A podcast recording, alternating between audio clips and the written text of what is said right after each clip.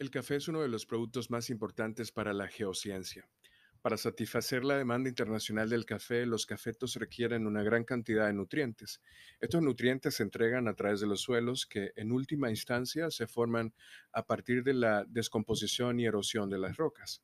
Además de permitir que crezcan los cafetos, la composición del suelo también contribuirá al perfil de sabor único de un café. Dicho esto, la combinación de factores que afectan el sabor es tan compleja que incluso en una sola plantación se pueden encontrar variaciones en la calidad y en el sabor.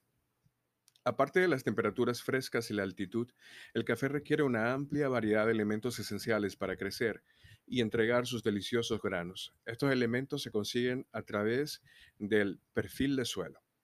Los sospechosos habituales como fósforo, nitrógeno, potasio, calcio, zinc y boro son todos muy importantes. El nivel de potasio, por ejemplo, influye en el contenido total de azúcar y ácido cítrico del café mientras que el nitrógeno es importante para la acumulación de aminoácidos y proteínas y puede influir en la acumulación de cafeína. El boro es importante para la división celular, las paredes celulares y participa también en varias actividades enzimáticas. También influye en la floración y en el cuajado y afecta el rendimiento de las plantas. Además del tipo y contenido del suelo, factores como el ángulo de pendiente, el 15% es óptimo, el suministro de agua, un buen suministro con periodos secos intercalados es esencial, y la altitud ejercen una fuerte influencia en el éxito del crecimiento del café. El café se puede cultivar en muchos suelos, pero los tipos ideales son tierra roja volcánica fértil o franco arenoso profundo para que crezcan los cafetos es importante que el suelo tenga buen drenaje, lo que hace que los suelos arcillosos o arenosos pesados sean inadecuados.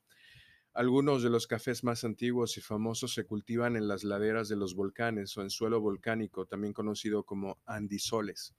Los andisoles son suelos formados en ceniza volcánica y definidos como suelos que contienen altas proporciones de vidrio y materiales coloidales amorfos, incluidos el alófano y mogolita, y fe hidrita.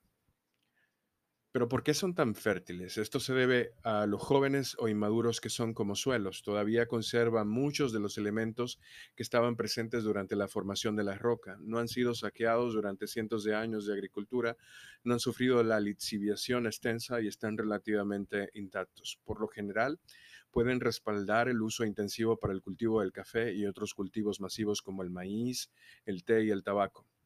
A pesar de la alta fertilidad de los suelos volcánicos, muchos necesitan una recarga de nutrientes durante el ciclo de crecimiento que proviene del abono natural o fertilizantes que se encuentran en disminución de la oferta. Los suelos volcánicos también tienen una buena estructura y textura para el crecimiento del café, ya que a menudo contienen vesículas, lo que los hace porosos e ideales para retener el agua. El agua subterránea poco profunda es mala para el cultivo del café, ya que puede pudrir las raíces y debe de tener al menos 3 metros de profundidad.